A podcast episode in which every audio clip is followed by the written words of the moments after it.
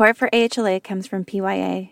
For nearly 40 years, PYA has helped clients find value in the complex challenges related to mergers and acquisitions, clinical integrations, regulatory compliance, business valuations and fair market value assessments, and tax and assurance. PYA is recognized by Modern Healthcare as one of the nation's top 20 healthcare consulting firms and by Inside Public Accounting as a top 100 accounting firm. Learn more at pyapc.com. Well, hello, everyone. I'm Shannon Sumner, a principal and shareholder with PYA in our Nashville office. I lead our firm's regulatory compliance service line, and our team specializes in helping our clients with implementations of compliance programs, serving as an independent review organization to health systems and physician practices under corporate integrity agreements, to serving as on site and remote resources to compliance departments and fulfilling their compliance work plans. And joining me today is Ritu Cooper, an attorney with Hall Render in their Washington, D.C. office. Ritu, thank you so much for being here today. And can you tell our audience a little bit about your practice? Sure, Shannon. Thank you so much for inviting me to join you today. I am thrilled to be here and I just I love sitting down with you. So this is this is great. Um, as Shannon mentioned, I am a shareholder with Hall Render. Uh, Hall Render is the largest healthcare focused law firm in the country. I co chair the compliance service line at the firm. Uh, my practice consists of representing uh, healthcare providers such as hospitals, health systems, physician practices, um, and life sciences companies, all in the regulatory and compliance space. My particular area of focus is counseling on fraud and abuse and compliance, um, assisting with conducting internal investigations that may lead to voluntary, voluntary disclosures, as well as responding to government investigations. As of late, for some reason, I have been doing quite a bit of work with providers who have been under CIAs, helping them manage the requirements to ensure compliance with their CIA requirements. Um, so, Shannon, I, I know you and your team uh, conduct risk assessments for a number of different healthcare providers. Can you please describe your experiences in conducting these risk assessments for clients and any thoughts regarding the process and considerations that they should should keep in mind? Yeah, absolutely. Um, we actually we have conducted risk assessments for many different types of providers over the years. And as you all know, you know, conducting a risk assessment is that first step in creating that compliance work plan. But there are a few things that I have seen of late with our clients as we review their compliance programs, and in particular, their risk assessment process.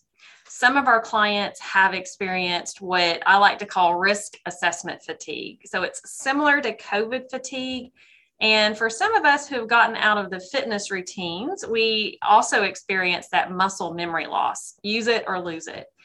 And conducting a risk assessment process since the start of COVID is, is quite similar. And because of COVID, some providers were not actually able to complete their work plan items from 2020. They were so overwhelmed with the disruption that COVID caused. So instead of conducting a risk assessment, many of them really have just carried over the work plan from the previous year or still are in a reactionary versus that versus that proactive mode of identification and mitigation of key risks. And not to mention work from home has been great, but it has not done any favors to the risk assessment process, meaning many of our clients have voiced how important the face-to-face meetings, the team huddles, walking the halls are to building relationships and raising organizational awareness to compliance risks. And, you know, as a result, compliance professionals actually have had to work harder in many ways to identify compliance risks that may be hiding under the surface that historically would have been elevated by management during these impromptu meetings. Shannon, you're totally right about fatigue. And goodness, I hope my trainer is not listening to this podcast because I did not show up today um but that's a different story. Anyways i i feel like so many of us have felt like we're just hamsters in a wheel right? We're just there's no clear break between where work ends and home life begins.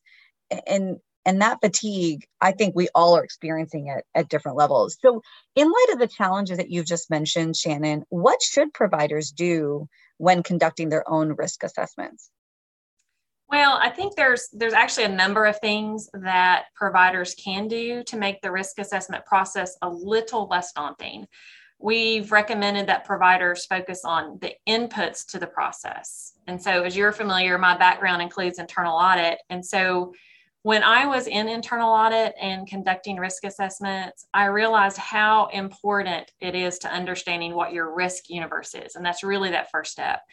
And personally, I learned so much about the ever changing organization from the identification of maybe new joint ventures to new service lines to various new strategic initiatives that truly did require that analysis of compliance risks. Now, I also learned um, not to overcomplicate the process. I was so focused on using the quote right risk ranking system that I really lost sight of the bigger picture and trying to force a complex methodology. And so we are seeing some, some clients really struggling in that area. And I, I think it's also important to realize the importance of the compliance department in educating the organizational leaders as well as the compliance committee on those emerging compliance risks. And without this engagement, the compliant by the compliance department, rather than just you know relying on questionnaires, a risk assessment could easily be influenced by a leader's own personal experiences versus risk to the organization at present. And that is the things that I truly did learn when I was doing those risk assessments is sometimes those areas of focus could be really um, heightened by someone's personal history in that area and not necessarily the risks present at that current moment. But Ritu, you know, based upon your involvement with providers, particularly those involved with corporate integrity agreements, what have been your observations regarding these risk assessments? You know, one specific requirement um, in the CIAs is to draft a risk assessment and internal review process. And not only is it to draft it, but organizations have to submit that document, the risk assessment and internal review process, to the OIG monitor with their implementation report that's usually due at 120 days from the start of the CIA. And over the years, um, as the OIG monitors have reviewed that risk assessment internal review process, we've realized that OIG has very specific expectations for the involvement of management in that process. Um, in fact, in the latest CIAs, the OIG has included language related to the compliance committee's duties that specifically state that this compliance committee has responsibility for implementing and overseeing the risk assessment and internal review process as well as any corrective action. So they they really are focusing on um, the risk assessment being bigger than just the compliance department.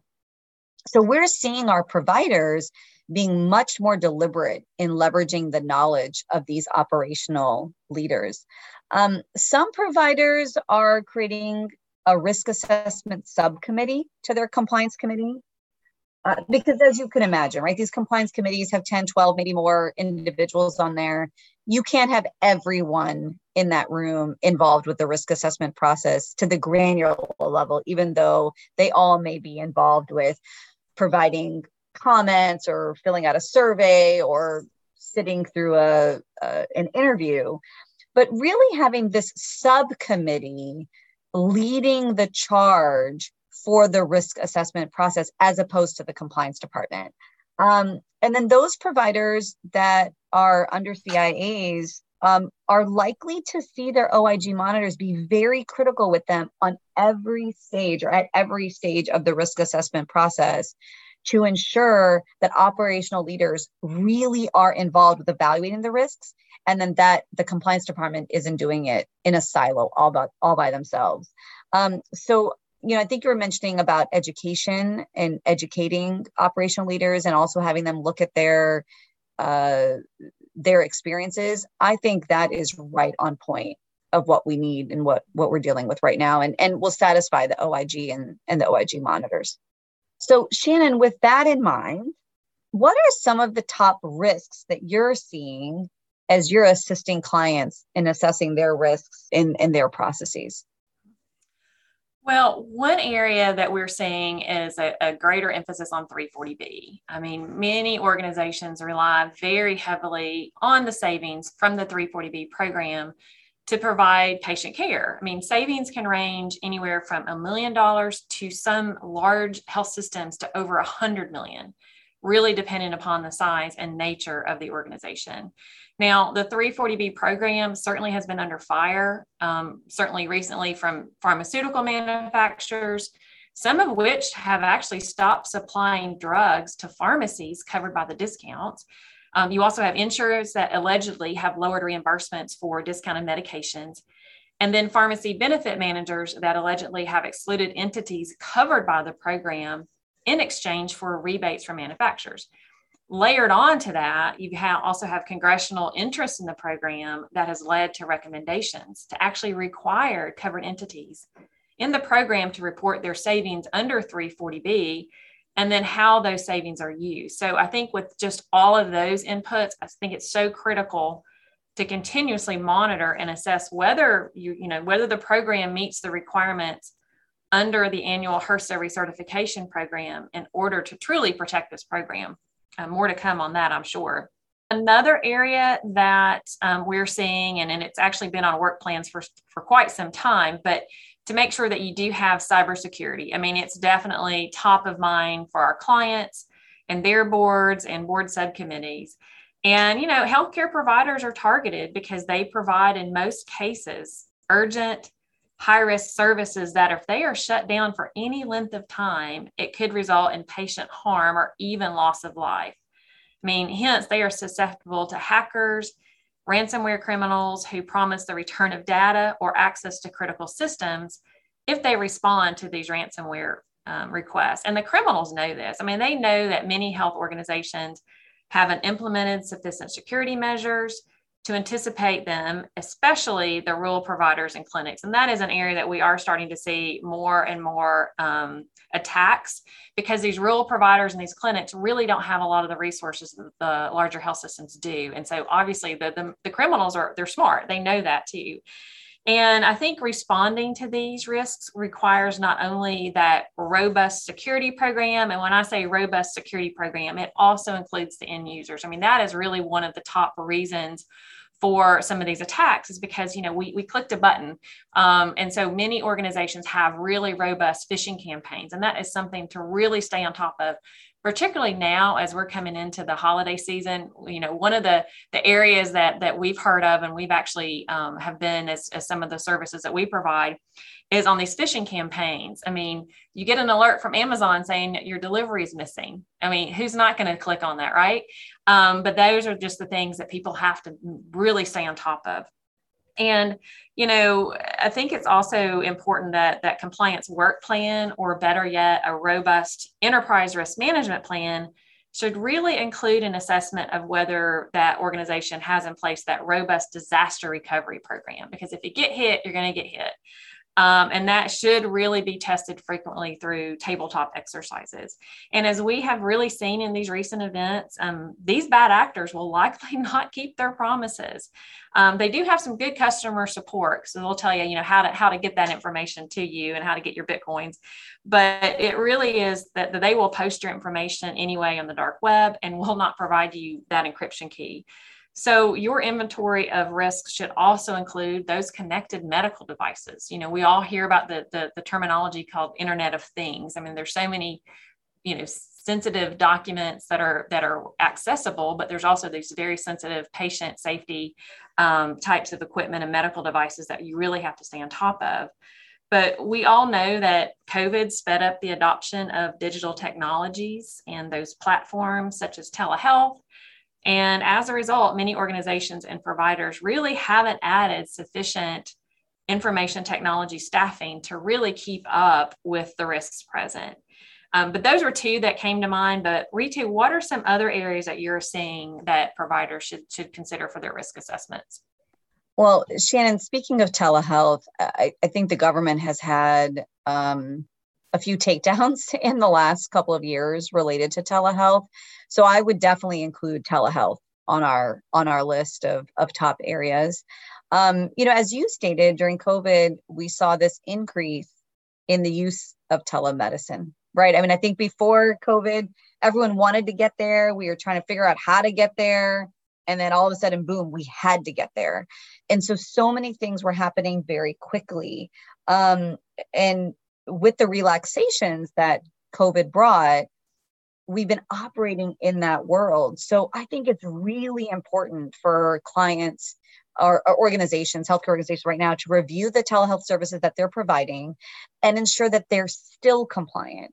Many states have relaxed um, though i mean relaxed those requirements but now they're kind of unwinding those relaxations a number of states have stated that they're no longer under a public health emergency, even though from the federal government we are. So, since state law governs much of what um, we look at in the telehealth space, I think organizations really need to look to see where do they fall and what states are they providing the services. As we know with tele telemedicine, the state in which the patient resides is the law that governs in terms of the practice of medicine. So organizations really need to take an inventory of, of what they're doing. You know, just yesterday, ironically enough, a client called and, and said that they have an issue where their physicians were out of the country when they were providing telehealth services, and those services were being provided through a contractual relationship.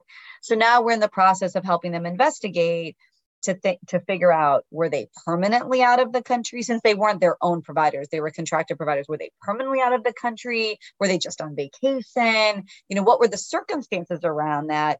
And then do they have the proper licensure? Do they have the you know were they prescribing? I mean just looking at all of that. And so i do think that organizations really need to stay on top of telehealth. I don't think telemedicine is going anywhere. Um, and so that definitely needs to be needs to be on a, a work plan if an organization is providing um, telehealth services. Another area, I don't think we will ever get away from a provider not having um, relationships with referral sources on their work plan. Uh, the focus may be a bit different in 2023. I mean, we always want to make sure that the relationship with, with referral sources is compliant with Stark and Kickback. But this year, I actually imagine more of those work plan items are going to focus on value based relationships as they did before.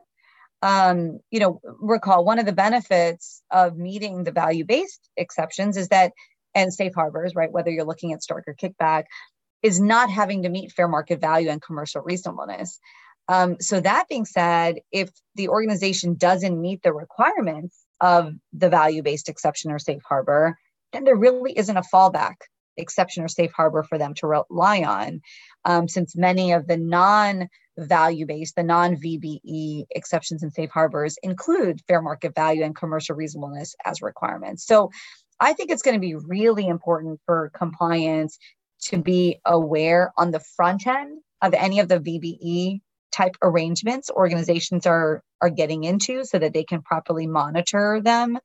And then of course on the back end to properly audit them because we know you only have a finite period of time to be able to correct any issues that you might um, that you might have. So shannon i've added now three and four. Um, any other topics to to round out our list? Um, i would say one area that has kind of been referred to as a sleeper risk, and that's the area of actually of real estate, especially real estate transactions involving those referral sources that you just mentioned. And this would include both leases to and leases from physicians or physician groups.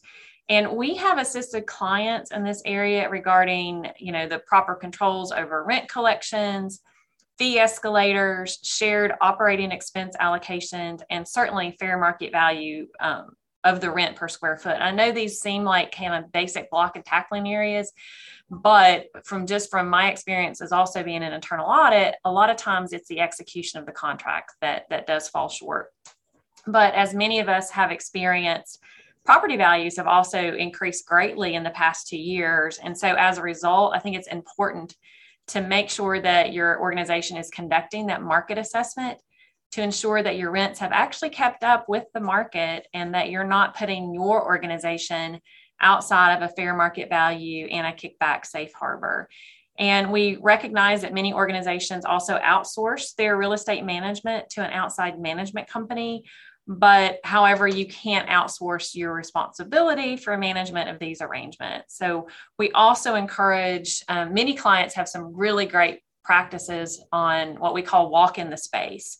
So it's a it's an exercise whereby they actually visit the rented space to ensure that the provisions of the lease agreements, especially for timeshares, are being agreed to. So Shannon, I think that gets us to number five of our top five list for today. But and I'm sure we could probably go on and on with other additional risk areas for work plans uh, for our providers. But do we want to leave with any final thoughts before we we close out for today? Well, I know that we would said we would talk about the top five work plan items, but in the age of the public health emergency, we would be remiss if we did not include COVID on the work plan. Um, maybe one day that won't be on the work plan, but I think it should be going into 2023. And this is really to cover um, a lot of the recent enforcement actions for that COVID relief funding. But as we are aware, the, the PHE was actually extended for another 90 days. But we are recommending to our clients to review the utilization also of any waivers um, that they may have taken advantage of, and then to determine what activities are required to compliantly wind down those transactions. So, as we wrap up, I obviously would love to thank my co um, podcaster, uh, Ritu. and thank you so much again for joining me to discuss which is our absolutely our favorite topic, which is regulatory compliance. So thank you, Ritu. Oh, well, Shannon, thanks so much for including me. And I always enjoy sitting down and, and chatting with you and working with you. So I, I really appreciate you inviting me to join you today. Um, we'd also like to thank AHLA for this opportunity. And we hope that you guys enjoyed today's podcast. If you didn't have these five on your list, maybe include them on your list for, for your risk assessment and work plan. And I hope everyone has a great day.